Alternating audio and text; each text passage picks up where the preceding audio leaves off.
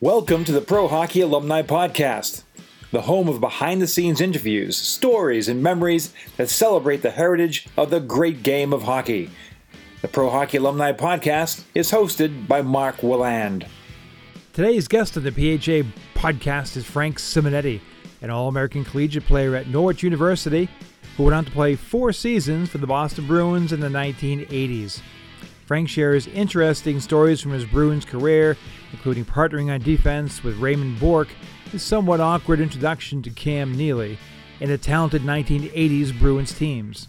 We also discuss Frank's annual Bowl with a Bruin event that raises money for Dana Farber Institute in Boston.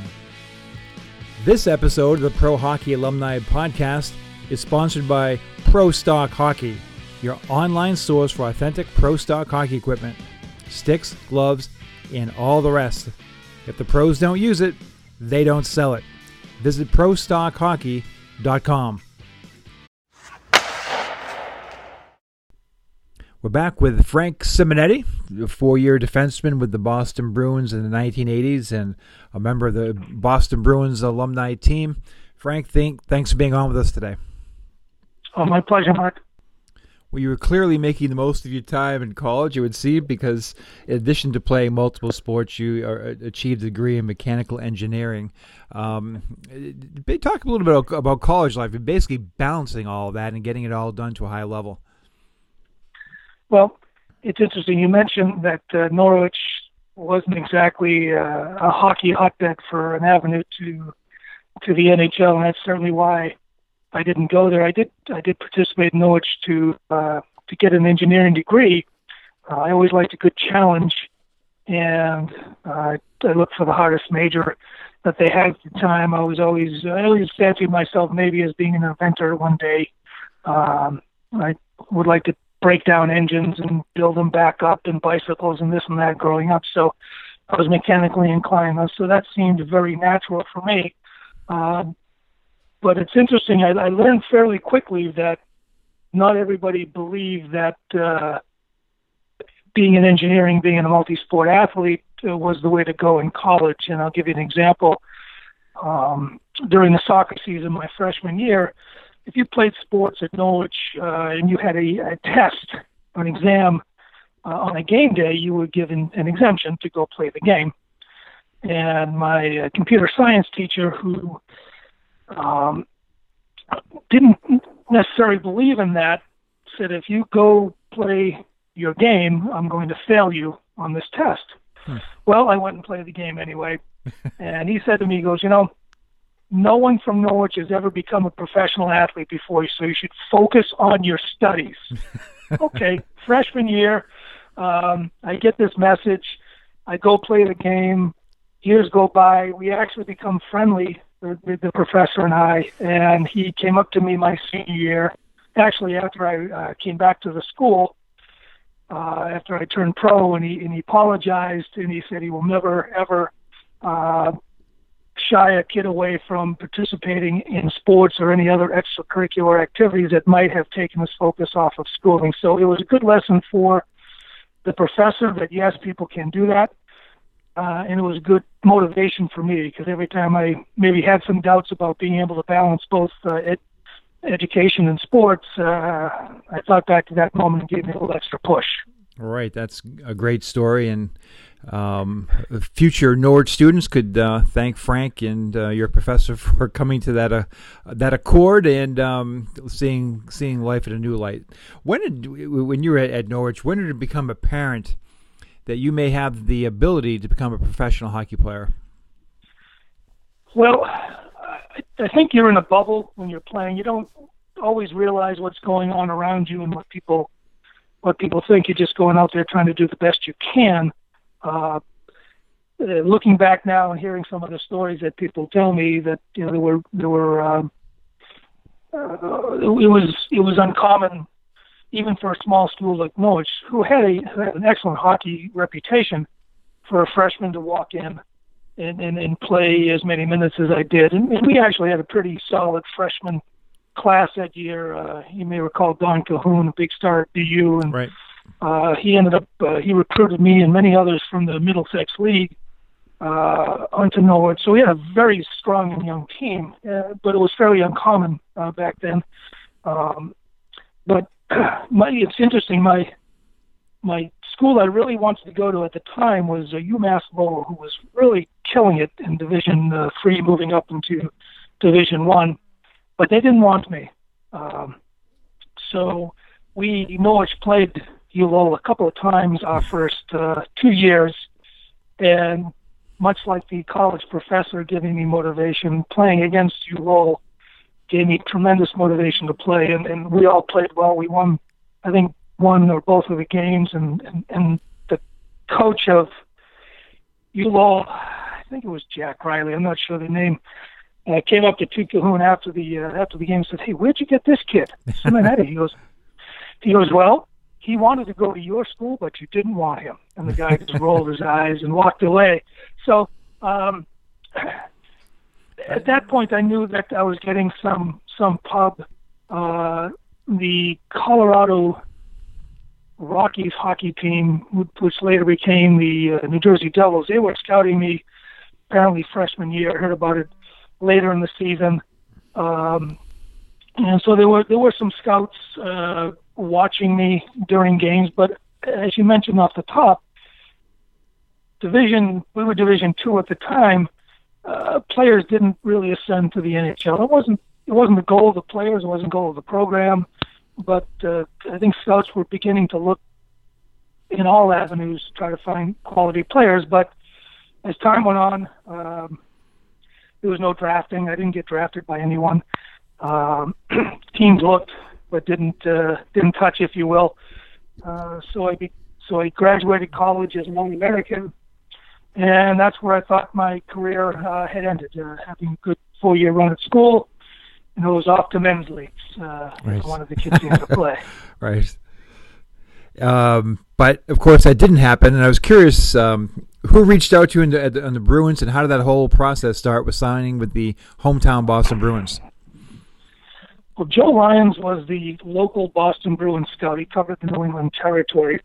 And I'm not sure, I never quite found out if Joe ever actually saw me play in college or uh, did he just hear about me and, and, and see that I achieved All American status. I also saw that I was a local kid growing up in Stoneham, Mass. Uh, the Bruins had a had a penchant at the time for bringing in a couple of local players to training camp every year, just to generate some uh, local excitement. Uh, and so I I thought that potentially that's that's what I was. But before I got to camp, I, uh, Joe invited me to his uh, summer league team to play in the summer league team in Hingham, where they had prospects and draftees and uh, pros that are just trying to tune up themselves during the summer. So I got to play in that league, and I, and I did pretty well. And, and, and I remember the story once uh, me and this this guy were jostling in front of the net. So I gave him a two-hander across the shins. And I figured I got to start stepping up a little bit. He just looked at me, shook his head, and uh, and skated away. Mm-hmm. And and and I've come to find out afterwards that that was Jay Miller. Oh. And if he had wanted to, I, I, I my career may have ended right there. I don't know. so yeah, we ended up going to the we ended up going to training. He, he was an invitee to the Bruins training camp that that fall as well. We became friends. So uh, that was an interesting experience. So after that that summer league team, uh, I I did well enough to to gain an invite to the Bruins camp, and uh, go to camp. And I, I had no expectations. I had no knowledge really. I'd never been through a training camp. Obviously, there was really no one to talk to that uh, that could coach me up on this. So I just went in and you know skated and, and did what I do best, which was uh, was focus on my game. And so the the rookie they had a rookie game down in Hartford. We all get out in Hartford play the uh, the Whalers and uh, the rookie team and I did fairly well there. And then a few days go by, and they post the rosters for the first uh, preseason games against Buffalo. They were back to back in Rochester and Lake Placid. So I walked, I walked right by the list. Didn't even think to look up at it, not thinking for a moment. Right. That I would be on. And somebody grabbed me and said, "Hey, you going on the trip?" I was uh, shocked to say the least, but I had a problem, Mark. Uh, so I go in to see uh, Coach Cheevers, Jerry Cheevers at the time. I said, Coach, uh, I've got a problem. He goes, well, well, what's the problem, Frank? Tell me what it is. I said, well, my sister's getting married Saturday morning, and that's the day of the first game in Rochester. I'm in the wedding. He goes, well, what time is the wedding? I told him. He goes, do you think you can be to the airport by one o'clock? I said, yes, I can. He goes, well, we'll hold the plane for you. so I'm, I'm I'm walking I'm walking on clouds at this point. Right, go to the wedding. I don't even remember a bit of the wedding. Get to the uh, airport. We fly away. I get a goal that night, an assist, a goal in Lake Placid the next day. I'm I'm thinking, wow, I love this hockey thing, right? so uh, we play a total of uh, 11 preseason games that year. I'm in nine of the 11, which again was was somewhat unprecedented for the Bruins. Right. Um, so I'm playing these games. I'm playing well. I'm playing with Bourque. I'm playing with Kluzak, this guy, that guy, getting time on the power play, penalty kill. Uh, it was really an exciting time.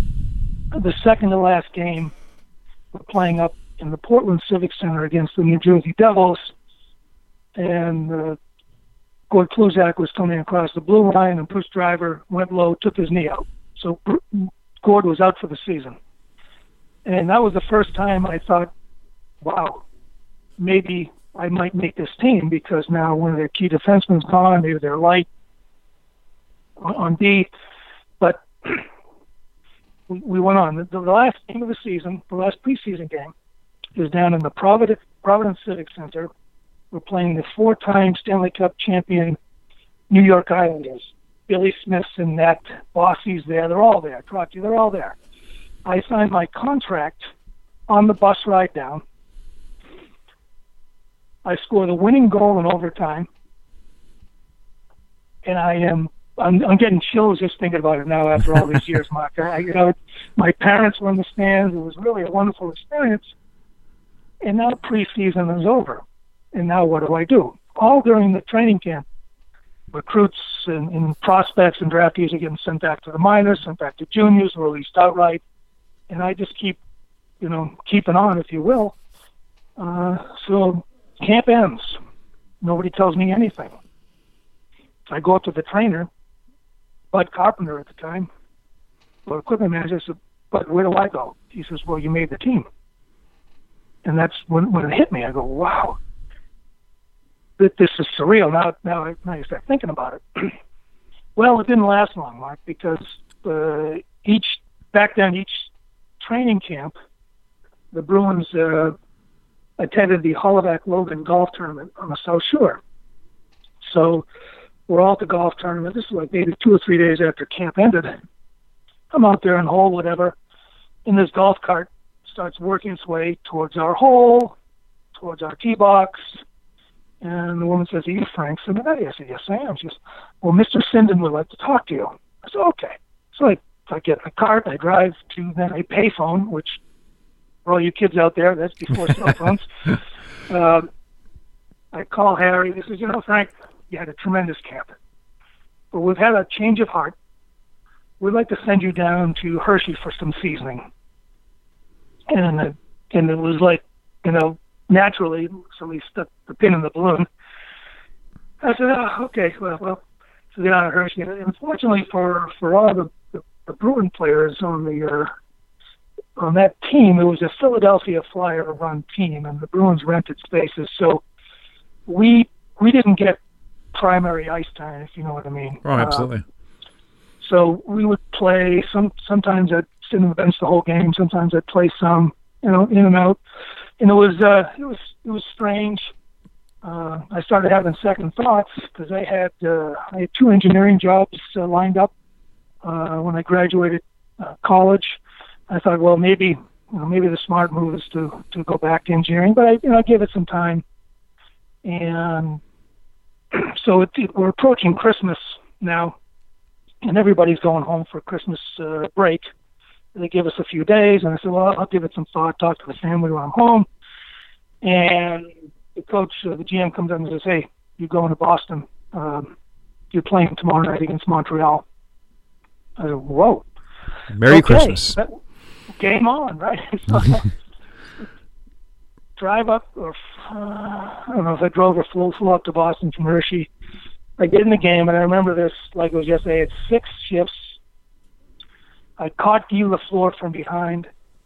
Uh, I, I don't tell too many people that he beat me in the first place, so I had to catch him. But right. uh, anyway, I played a. I thought he played a solid game, and I remember sitting in the locker room afterwards, and uh, the GM, of the, the assistant GM at the time, Tom Johnson, came up to me and said, "Hey, kid," with a cigar in his mouth, "Hey, kid, right? how'd you how, how'd you how'd you think you did?" I said, "Mr. Johnson, I think I did pretty well." He goes, "Me too," and he walked away. Now, day off for Christmas, the day after Christmas, the team was leaving on a 12 day, four game road trip to the West Coast. Again, no one tells me what's going on. So I go ask. He said, Well, bundle up your sticks. You're going on the road trip. And I was with the Bruins for the rest of that season. So uh, played a lot of games, had a lot of fun. Um, and that led that led to the start of the career. Right, and it was uh, interesting year, that 84-85, your first year. As you noted, Jerry Cheevers, star of the year off coach, Harry Sinden, I believe, came in and replaced him during the year. A lot of talent on the team. I was curious when you look back at it, a, a couple of players that stick out and a couple of guys you remain close to today. Um, number one, uh, your impressions back then of playing with Ray Bourque. Well, I was very fortunate in that I was paired with Ray quite often uh, when I was out there. Uh, I'm sure that was for a reason uh, to offset the rookie with right. with the seasoned veteran, not only seasoned veteran, but one of the best players in the NHL.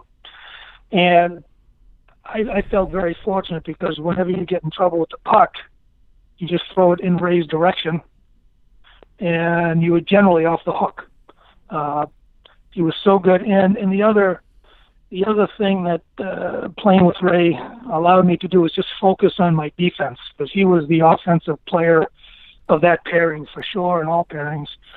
So I could just work on making sure I was there, backing him up if needed, um, you know, covering my man, doing all the the, the basics. Uh, when I was at Norwich, I, I transitioned more into an offensive player. Um, but going to the pros, uh, focusing on the defense was was uh, was what I had to do, and playing with Ray allowed me to do that. Um, the other the other players that uh, I was fortunate enough to play with back then was Terry O'Reilly, uh, who later became the coach. Uh, I mean, heart and soul of the Bruins. He's heart and soul of the alumni now. The guy would play under any circumstances, body parts hanging off, uh, open wounds. I mean, the guy, his his threshold of pain was enormous, and uh, he was an inspiration to everybody. He couldn't complain about much, if anything, with Terry around because he never complained about squat. You know. No, I think uh, even um, uh, even as a fan, I would often look at him as such a role model for hard work. You know, 80 game schedule, and he just came out every single night and just uh, went through the wall for you every night, and it was great. So it had to be very inspirational. You know, sitting next to that guy in the locker room, getting out there on the ice with him, he was like no other. Well, he was like no other, but you know, as physical and as hardworking as he as he was and is, very smart hockey player to boot, and he worked on his craft. Uh, uh, again, I felt lucky because he'd he'd always go out before practice and stay late after practice and work with people like me, uh, young kids who are who are almost mandated to go out early and stay out late. He stayed out with us and and would play four and four games, one on one games, uh, and he'd give you tips about this and that, the body positioning, and uh, I learned a lot from Terry, uh, not only as, uh, as a teammate but as a, but as a uh, when he was the coach as well. Yeah, I always feel like in, in retrospect, number two things about Terry O'Reilly are very underrated. Number one, his ability. Uh, that he, you know, he was a two-time NHL All-Star, and his his his ability as a coach. I I felt he was one of the better Bruins coaches um, of all time. Really, you guys had had a lot of success under him, and um, you know things things go on as they do in hockey. But uh, obviously, look back at him on both, and like you said, the word you used is is smart. He was an intelligent guy, and a lot of people who don't know that watch YouTube videos and think of the fighting, and he was a heck of a fighter. But uh, also a very, uh, very thoughtful man, and uh, um, obviously, great opportunity for a young guy like you to play with a guy like him. Um, there was one other guy who often gets forget who, who gets forgotten uh, in that mix of the, those teams, who was a highly productive player. And I, I it's a guy named Charlie Simmer, uh, who was in Triple Crown line with the Los Angeles Kings, and uh, a big scorer there. Came over to the Bruins after a contract dispute in L.A. And he was uh, he was banged up a little bit here and there, but he was highly productive. What are your memories of uh, Charlie? I love Charlie Simmer. That's that's what I'm going to tell you. There's a trivia question, Mark. You're going to get the answer because I think you'll get the answer. Uh, it's a two-part trivia question. Who scored the 10,000th goal in the Boston Garden? I don't know. I'm going to guess Charlie Simmer. You're going to guess Charlie Simmer, and you're correct. Who got the assist? I'm hoping it's Frank Simonetti. You got it. That's a, a very obscure trivia question. Uh, that I like telling. And Charlie and I lived in the same town in Boxford, and we would drive in to uh, to practice in the games together. So we became quite friendly. Charlie Charlie wasn't the fastest guy or the best skater, but he was always in the right position. And I think one year, maybe that year or the, or the uh, 85, 86 year, he got 50 goals uh, with the Bruins or close to it. Mm-hmm. Um, he got banged up. He got a bad eye injury. Uh, but that year he was scoring goals. I mean, pucks were going in off his butt, off his head. It didn't matter. He was always in the right place, and he was a big target and very good hands for a big guy. Uh, I, I really love playing with Charlie Simmer. As your career went on with the Bruins, the Bruins acquire uh, from the Vancouver Canucks uh, Cam Neely, who was kind of a was an unknown quantity at the time. Not everybody knew. Uh, he, he, had played a few years in Vancouver, obviously, and wasn't a big scorer. He comes into Boston, and everything kind of changes. Your, your team takes a, a huge leap. He's just an absolute force. What are your memories of playing with Cam Neely? Well, interestingly, the first training camp, uh, Geoff Courtnall introduces me to Cam Neely in the locker room, one of the first uh, days of training camp. He says, "Hey Frank, this is Cam Neely. Cam would like your number 21." I said, "I said, uh, I don't know how that works, but uh, I don't know, probably not. I don't, you know, I don't. A didn't. You never knew how what Cam was going to turn into as a player. He was just he was just a guy, right? I mean, he was an accomplished fighter, but he hadn't reached." Uh, legendary status yet, but the fact was that it was up to the Bruins who got what number, uh, and and Harry Sinden wanted him to wear number eight. So the so the trade was never made uh, of jerseys. When I retired, he went, as I understand it, went back into Harry. I said, "Look, I, I really want to wear number eight," and Harry said, "No." I mean, number twenty-one, and Harry said, "No." Um, so I'm not sure Cam and I got off on the right foot. right. With respect to the number exchange, but uh, uh, we worked together for a little bit. Uh, he, he was a tremendous teammate. I mean, he uh, you, you talk about uh, Terry O'Reilly and his grit and his uh, passion for the game. Cam had that in spades. Um, an enormous talent and physically strong. I mean, he. I don't know if it was natural or if it was something he worked on or a collection of both.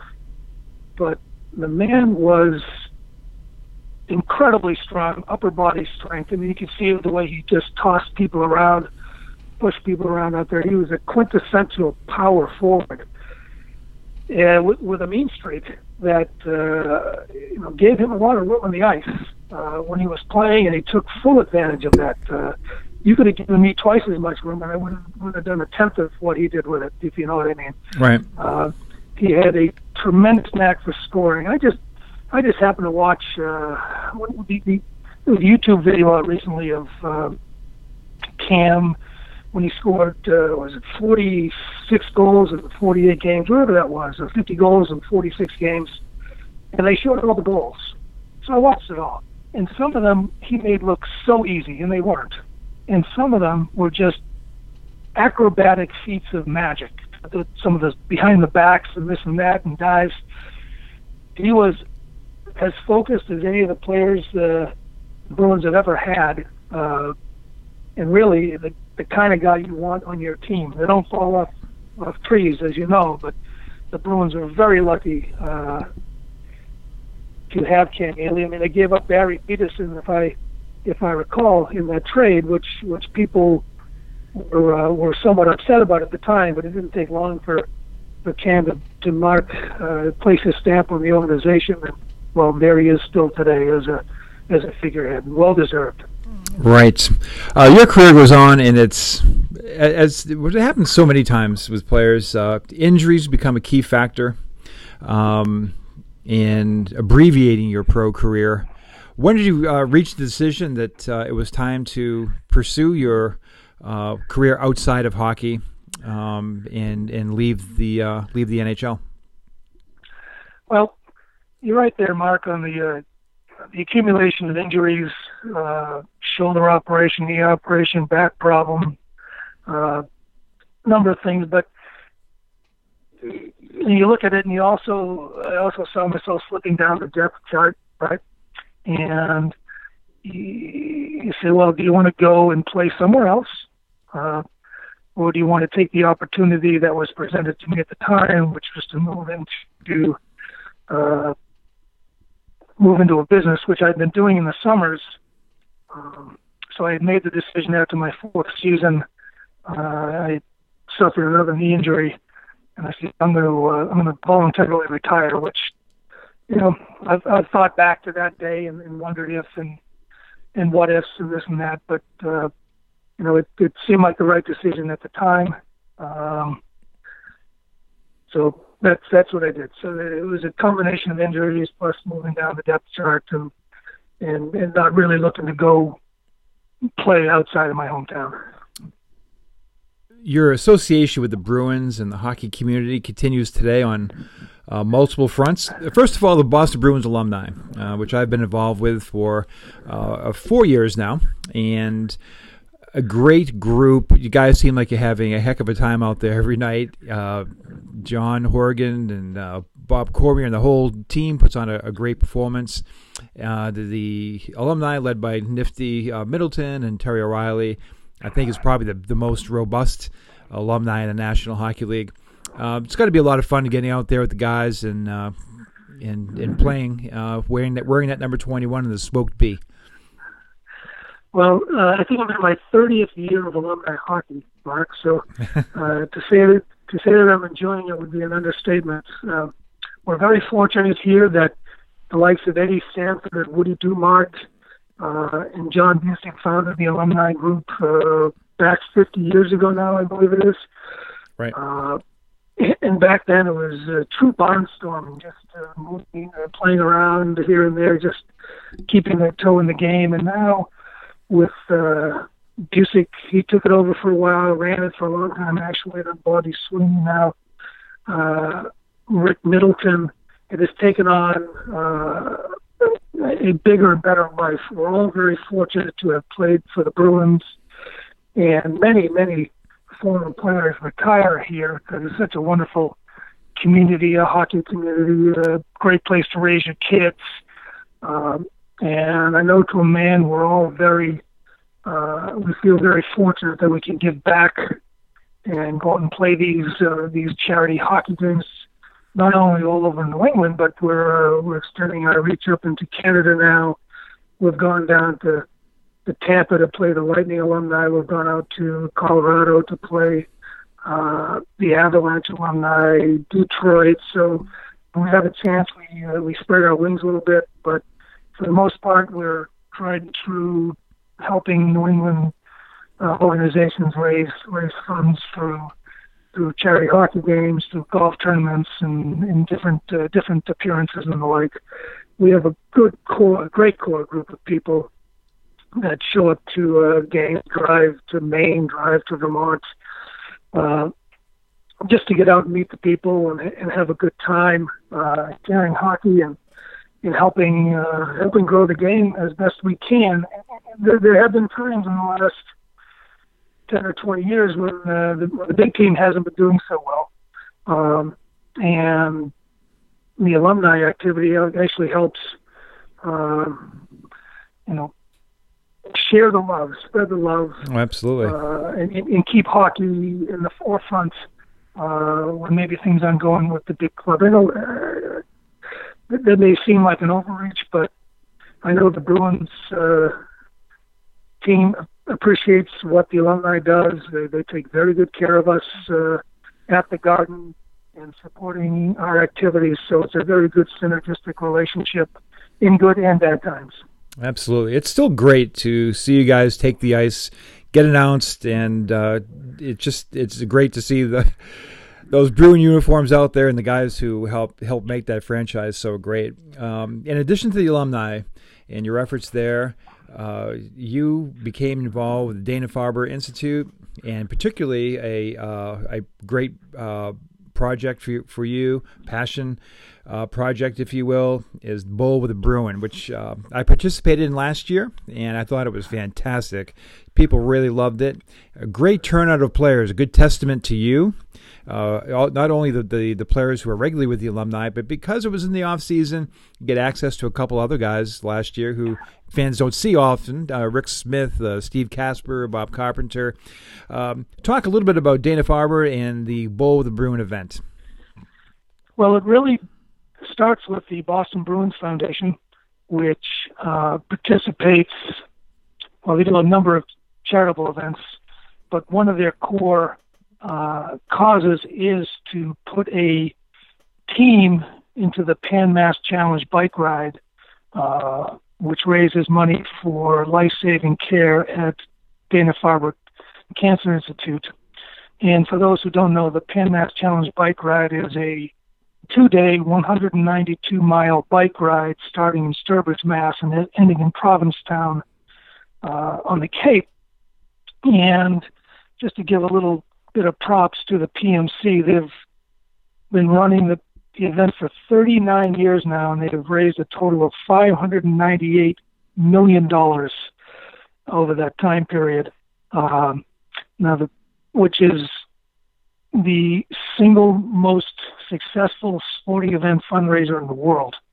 Um, so they, we've got that to hang our hat on. Mm-hmm. The Bruins Foundation, uh, getting back to uh, Mr. Terry O'Reilly, he was riding in the Pan Mass Challenge along with Gary Doak for three or four years before the Bruins Foundation got involved, and he he was really trying hard to get some some of the guys, uh, former players, to ride with him and he convinced Bob Sweeney to uh, to enter a team under the foundation's name 13 years ago. I joined a year later, uh, along with the likes of the course of those 13 years of riding with uh, Shawn McEachern, uh, Rick Middleton, Doki, Terry O'Reilly, Tim Sweeney, Bob Sweeney, Don Sweeney, uh, Lyndon Byers. Uh, I know I'm missing a couple of the guys, but uh, over the years, guys have drifted in and out and, and, and ridden with us. Jack Edwards has ridden for a few years, and he was the biggest celebrity in the ride, to be honest with you. Um, so over, um, we've been riding now for 13 years, and a requirement for the Pan Mass Challenge is each each rider has to raise a certain amount of money. Uh, for instance, this year it's $4,800 per rider uh, you can raise more, but you will raise a minimum of $4,800. So for a number of years, um, like most people, I was just asking people for money. Would you give me $100, whatever it is? And uh, three years ago, one of my riding partners and PMC friends, one of my best friends, Rich McDonald, said, you know, we should look at doing a bowling tournament. He asked that because in Tewksbury where he works, they just put up a beautiful, they had just put up a beautiful bowling entertainment facility, Wamesit Lanes. He had been there. He said, boy, this place is gorgeous. What a nice place for an event. Okay. I went down to look at it. I said, you know, we could do this, but let's make it better. Let's run it like a golf tournament, a celebrity golf tournament, where each team gets paired with a former Boston Bruin. Hence the name Bowl with a Bruin And as we add in people like uh, this year, Steve Nelson, uh, New England Patriots legend, uh, Dr. Hook from Slapshot, and, mm-hmm. and other friends, we now call it Bowl of the Bruin and Friends. And this will be our third year. It's uh, it'll be held May 20th. Uh, it's a Sunday, and we do have another special guest this year. One Raymond Bourque will be joining uh, the squad and, and showing off his bowling skills. So um, we're very, we're very lucky to have this facility. It has uh, 36 lanes. Uh, we'll have at least 34, 35 teams. Maybe maybe we'll sell the place out this year. Um, and all the money that's raised goes to the foundation, who then turns it over to Dana Farber and the, in the Pan Mass Challenge. So this is our vehicle to raise money for PMC and Dana Farber uh, Cancer Institute. And as you said, Mark, you were there last year.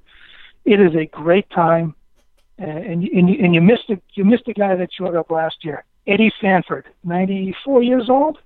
Right. Um, and I think you just had a picture with him uh, yeah. last last week and That's saw right.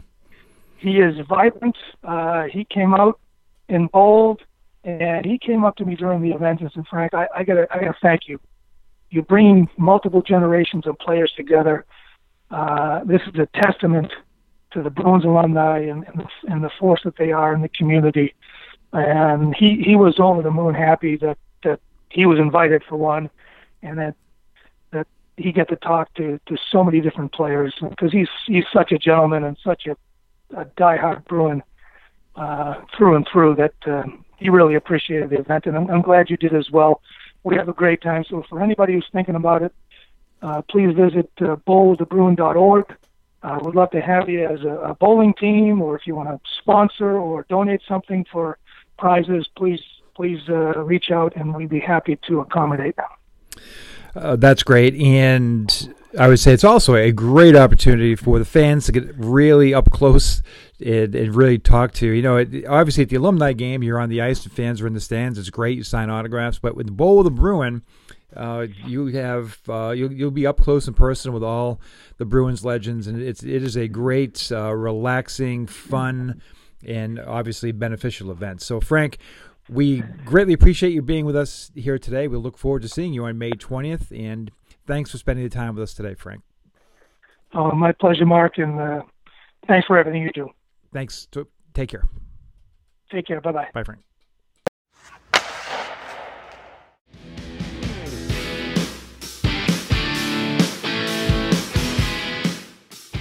Thanks for listening to the Pro Hockey Alumni Podcast. Be sure to visit us at prohockeyalumni.org. This episode of the Pro Hockey Alumni Podcast is sponsored by Pro Stock Hockey your online source for authentic pro stock hockey equipment, sticks, gloves, and all the rest. If the pros don't use it, they don't sell it. Visit ProStockHockey.com.